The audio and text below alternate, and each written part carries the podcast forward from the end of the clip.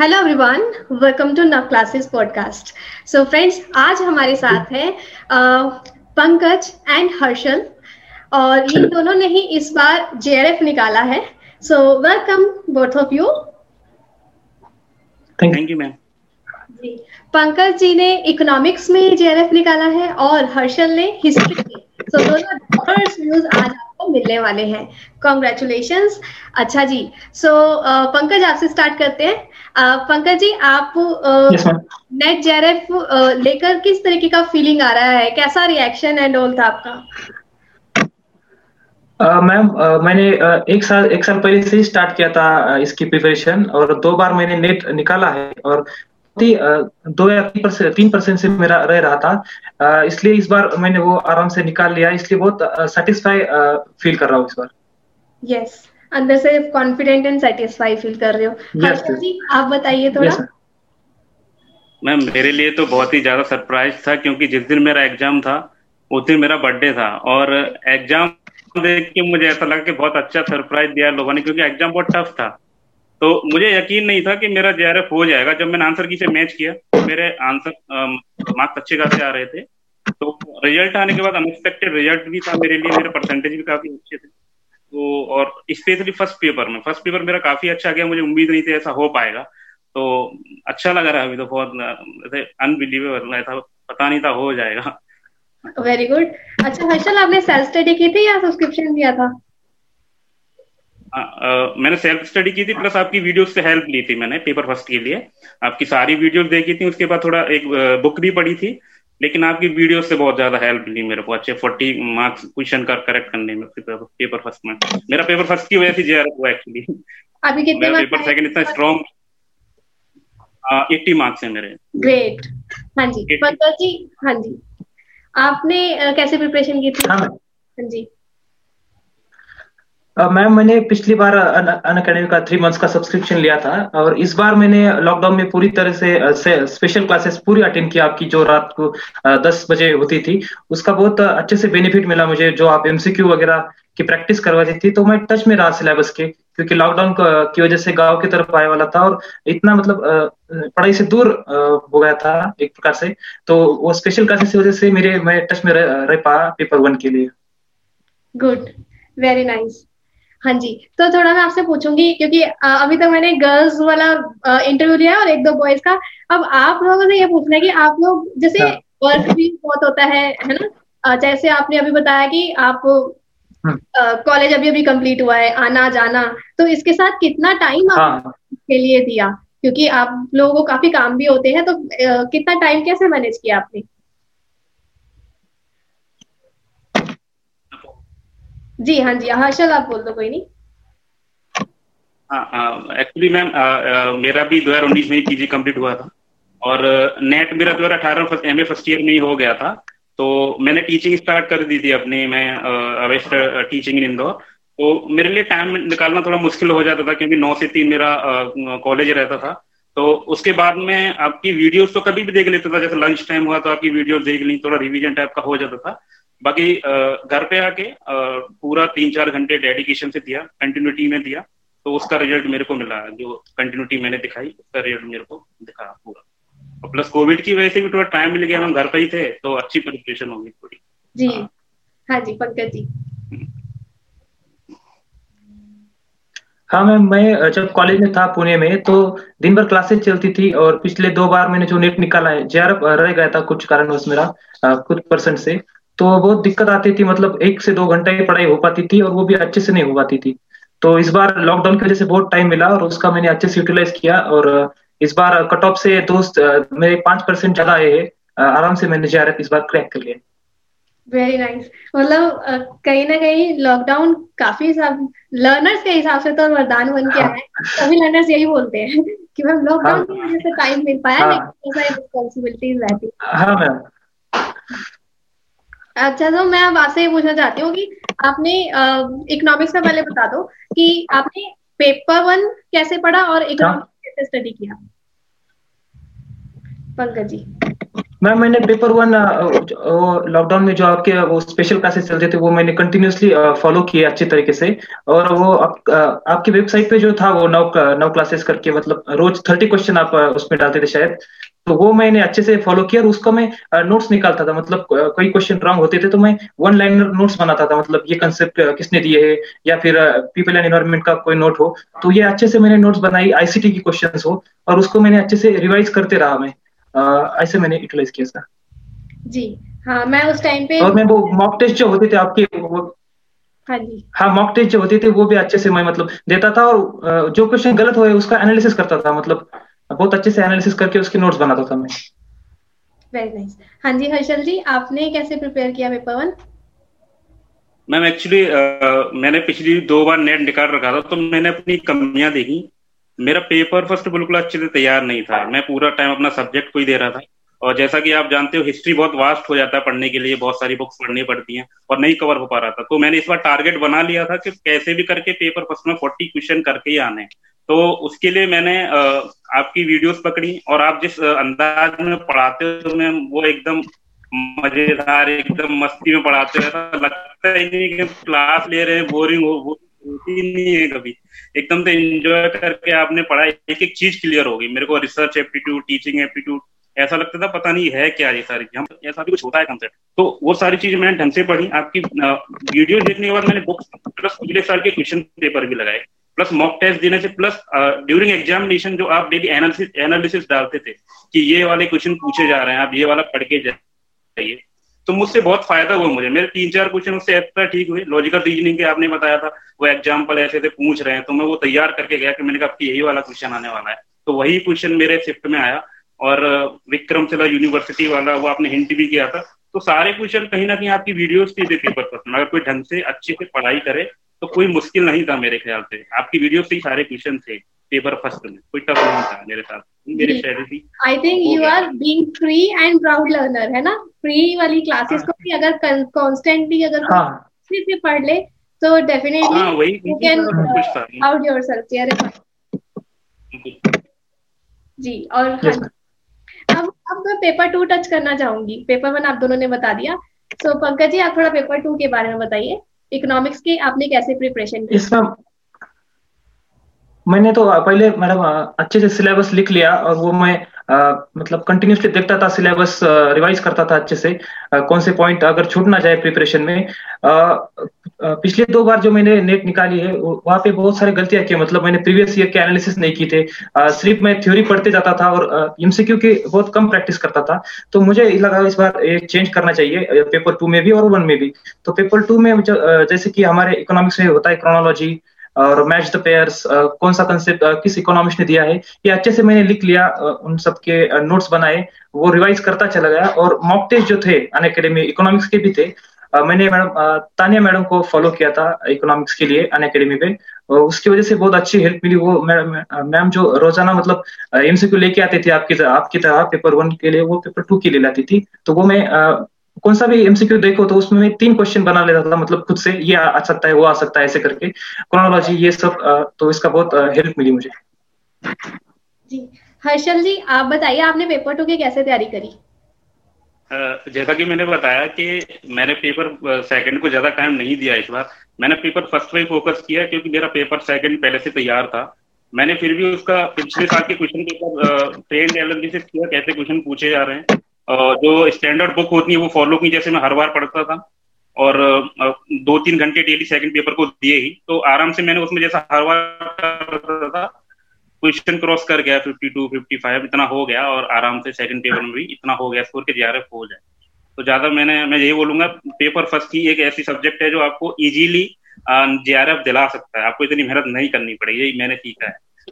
सबको मेरे यही एक हिस्ट्री के फोकस करें। तो बता दो। अगर आपको रेफर करना हो बुक्स तो क्या पोस्ट ग्रेजुएशन वाली रेफर करी या कोई दूसरी हाँ जी देखो एक ऐसा सब्जेक्ट है हमें वो टेंथ ट्वेल्थ से लेके चलना पड़ेगा। हमें एनसीआर भी फॉलो करनी पड़ेगी हमारा बेसिक क्लियर होना चाहिए। टेंथ ट्वेल्थ से पढ़ने के बाद हमारी स्टैंडर्ड बुक है, जैसे हम अपने यूजी में पढ़ते हो, इग्नू के नोट्स हैं तो बेटर है। पीजी में पढ़ते हैं, इग्नू का मटेरियल बहुत बेस्ट रहता है। बाकी मार्केट में बहुत सारी बुक हैं। जैसे मैंने जो पढ़ी, मैंने सौरभ चौबे सर की बुक पढ़ी पेपर मध्यकालीन भारत के लिए और प्राचीन भारत के लिए पप्पू सिंह प्रजापत, जो जोधपुर के टीचर हैं उन, उनकी मैंने बुक पढ़ी जो बहुत अच्छी थी। मॉडर्न इंडिया के लिए मैंने स्पेक्ट्रम की बुक पढ़ी। उसके अलावा सतीश चंद्रा एनसीआरटी ये मैंने पढ़ रखी है काफ़ी पहले। शेखर बंदोपाध्याय भी पढ़ी है मैंने मॉडर्न इंडिया के लिए। बिपिन चंद्रा भी पढ़ी है। तो बहुत सारी बुक्स मैंने पहले से पढ़ रखी थी। बाकी मैंने उसको केवल एक इम्प्लीमेंट करना था बढ़िया तरीके से। वो मैंने इस वाले एग्ज़ाम में कर दिया। जो पिछली बार से कमी छूटी चली आ रही थी। रिवीजन एक तरीका है बार बार बुक्स का रिवीजन करिए। उसी से आप क्वेश्चन ठीक कर। सकते हो। जी पंकज जी आप भी थोड़ा इकोनॉमिक्स में बताइए कि आपने क्या कोई बुक रेफर किया? आपने इसे कैसे किया आपने? Uh, मैं मेरे मतलब कंसेप्ट अच्छे अच्छे से मैंने प्रिपेयर किए थे एमए में ही इकोनॉमिक्स uh, के लिए। तो मैंने आर गुप्ता जो बुक है uh, ये अच्छे से फॉलो की uh, और प्रीवियस ईयर के क्वेश्चन जो थे आर गुप्ता की अनदर बुक है ये अच्छे से मैंने फॉलो की। और कई कंसेप्ट बुक में नहीं होते तो आप वो गूगल के गूगल को जाके अच्छे से कर सकते हैं। प्रिपेयर जी हाँ ये बात मैं सबको कहती हूँ ज़रूरी नहीं है कि बुक ही लेना क्योंकि गूगल सर्च करोगे तो हाँ। आपको मिलता है और इकोनॉमिक्स की तो वेबसाइट भी बहुत प्यारी अच्छी अच्छी है जो सर्च करते ही आ जाते हैं सामने। हाँ। गूगल में हाँ। आपको ज़रूरी नहीं कि स्पेसिफिक इतनी सारी बुक्स भी लेनी है। हाँ जी और आ, हिस्ट्री का मुझे समझ में आया कि काफ़ी सारी कंसेप्ट होते हैं तो उनको पढ़ना पड़ता है। काफ़ी आपने डिटेल बता दी लाइन लगा दी। नहीं इससे पहले मैंने हिस्ट्री वाले लर्नर्स का एक बार लिया था उन्होंने भी बताया था इसी टाइप से जो आपने बुक्स बताई कॉमन बुक्स बताई थी उन्होंने भी। हाँ जी। सो so, अब आपको क्या लगता है कि कोई क्विक टिप दे सक देना चाहते हो? आ, अपने लर्नर्स को कि उनको क्या करना चाहिए एग्ज़ाम कैसे अटेम्प्ट करना चाहिए इसके बारे में? ज़रूर मैम मैं पहले बताता हूँ। मुझे लगता है पहले आप पढ़ते समय अच्छे से नोट्स बनाने चाहिए मतलब जो फैक्चुअल डेटा है वो आपका क्लियर ही चाहिए और वो रिवाइज करके आपको मतलब याद होना चाहिए अच्छे तरीके से इकोनॉमिक्स के लिए या फिर पेपर वन के लिए भी। वो रिवाइज करना है और पेपर टू के लिए स्पेशली प्रीवियस ईयर क्वेश्चन का बहुत इंपॉर्टेंस है इकोनॉमिक्स सब्जेक्ट में। तो वो आप अच्छे से मतलब मैंने 2008 से लेके 2019 के आ, सभी क्वेश्चन अच्छे से एनालिसिस किए थे। उसका बहुत बेनिफिट मिला मुझे इस बार। और प्रीवियस ईयर के बाद आप टाइम मैनेजमेंट अच्छा करो और सिली मिस्टेक जो है वो अवॉइड कर, करना चाहिए। वो रिवाइज से ही होगा शायद। और कंसिस्टेंसी बनाए रखनी है। अगर आप इस बार फेलियर हो भी गए हो तो आपको हार नहीं माननी मतलब जे चाहिए तो चाहिए। ये जज्बा चाहिए आप में। और कंसिस्टेंसी बना के रखनी है। और आपकी जो लाइन है जे इज़ माइन ये बहुत मोटिवेट करती है प्रिपरेशन के टाइम में। मतलब जे मेरी है तो उसके लिए उसके लिए पढ़ना है। मतलब स्टार्टिंग उसके लिए किया था। तो ये इस बार अच्छे तरीके से मैं ला पाया जी। Harshal ji consistency and confidence ये दोनों। जी confidence and consistency Harshal ji आप बताइए। जैसा कि पंकज जी ने बहुत सारी चीज़ें पहले ही बता दी लेकिन मैं उसमें एक चीज़ और जोड़ना चाहूँगा। एक स्मार्ट स्टडी भी करनी चाहिए। मेहनत तो करते हैं। हाँ। स्मार्ट तरीके हम हार्ड वर्क करेंगे। जैसे मैंने किया स्मार्ट वर्क मैंने ये किया कि आ, मैंने ट्रेंड को फॉलो किया जो जैसे शिफ्ट में क्वेश्चन जैसे पेपर जिस ड्यूरेशन में चल रहे होते हैं आपको शिफ्ट को एनालाइज करना चाहिए। क्योंकि यूट्यूब पे सारे क्वेश्चन डाले जा रहे हैं इस तरीके से क्वेश्चन पूछे जा रहे हैं। एग्ज़ाम में। पेपर बस वो वो ट्रेंड फॉलो करता है, हर एग्ज़ाम में ऐसे ही रहता है। तो आप वहाँ से दो तीन क्वेश्चन एक्स्ट्रा ठीक कर सकते हैं। और स्मार्ट स्ट्रीम में ये होता है कि नोट्स बनाए अपने प्रॉपर जहाँ भूल रहे हैं उनको नोट करें। बकायदा रिवीजन रिवीजन एक ऐसा तरीका है जो आपको अच्छे मार्क्स दिला सकता है। जितना ज़्यादा रिवीजन करेंगे, करके आएँगे एग्ज़ाम में। ऐसा नहीं है कि एक बहुत ज़रूरी है। जैसा कि उन्होंने बताया कि एक अपने ठान लो कि मुझे जेआरएफ लेना है तो लेना है, बाकी और कुछ नहीं करना है। अगर आपने ये ठान लिया ना तो आपको जेआरएफ कोई नहीं रोक सकता। ये मैं बोल रहा हूँ पर्सनली किसी भी चीज़ के बारे में आपको कुछ भी चाहिए एक बार अपने अंदर कॉन्फिडेंस लेकर आओ मैं लेकर रहूँगा हाँ. इस काबिल हूँ मैं इस लायक हूँ। अब ये मैं सोचो मेरे से होता नहीं और होता नहीं तो अगर आगे किससे होगा? करेंगे होगा। आई कैन डू तभी तो होगा फिर है ना? मैंने हेलो हाँ। मैंने मैंने ग्रेजुएशन में बीएससी किया हुआ है। मैं साइंस का स्टूडेंट हूँ और मैंने हिस्ट्री से जेआरएफ किया है। तो मैंने अपने अंदर ये चीज़ लेके आई कि मुझे करना है। मैं साइंस का स्टूडेंट हूँ मैंने इतिहास से जेआरएफ निकाल लिया। तो आप कुछ भी कर सकते हो अगर आपके अंदर जज्बा है तो करने। जी। आपने मेरी मम्मा वाला कॉम्बिनेशन किया। मेरी मम्मी एमबीबीएस में चले गए थे फिर यहाँ हिस्ट्री में पोस्ट ग्रेजुएशन किया। चलो सिमिलर कॉम्बिनेशन मिल गया। हाँ जी पंकज जी आप कुछ बताना चाहते हैं? एनीथिंग इंटरेस्टिंग या कुछ भी?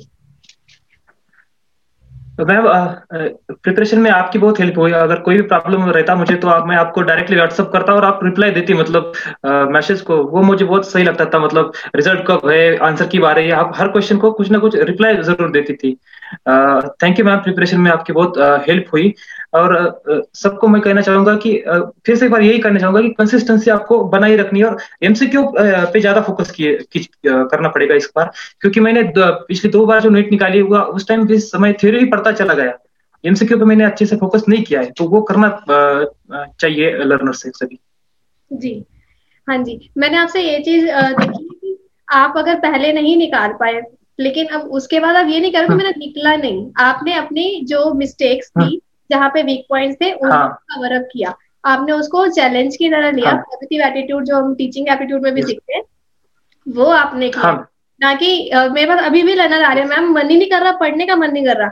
या ऐसा तो चांस आना ही नहीं चाहिए क्यों? क्योंकि फिर इससे आप आगे पढ़ नहीं पाएँगे। हाँ जी। जी।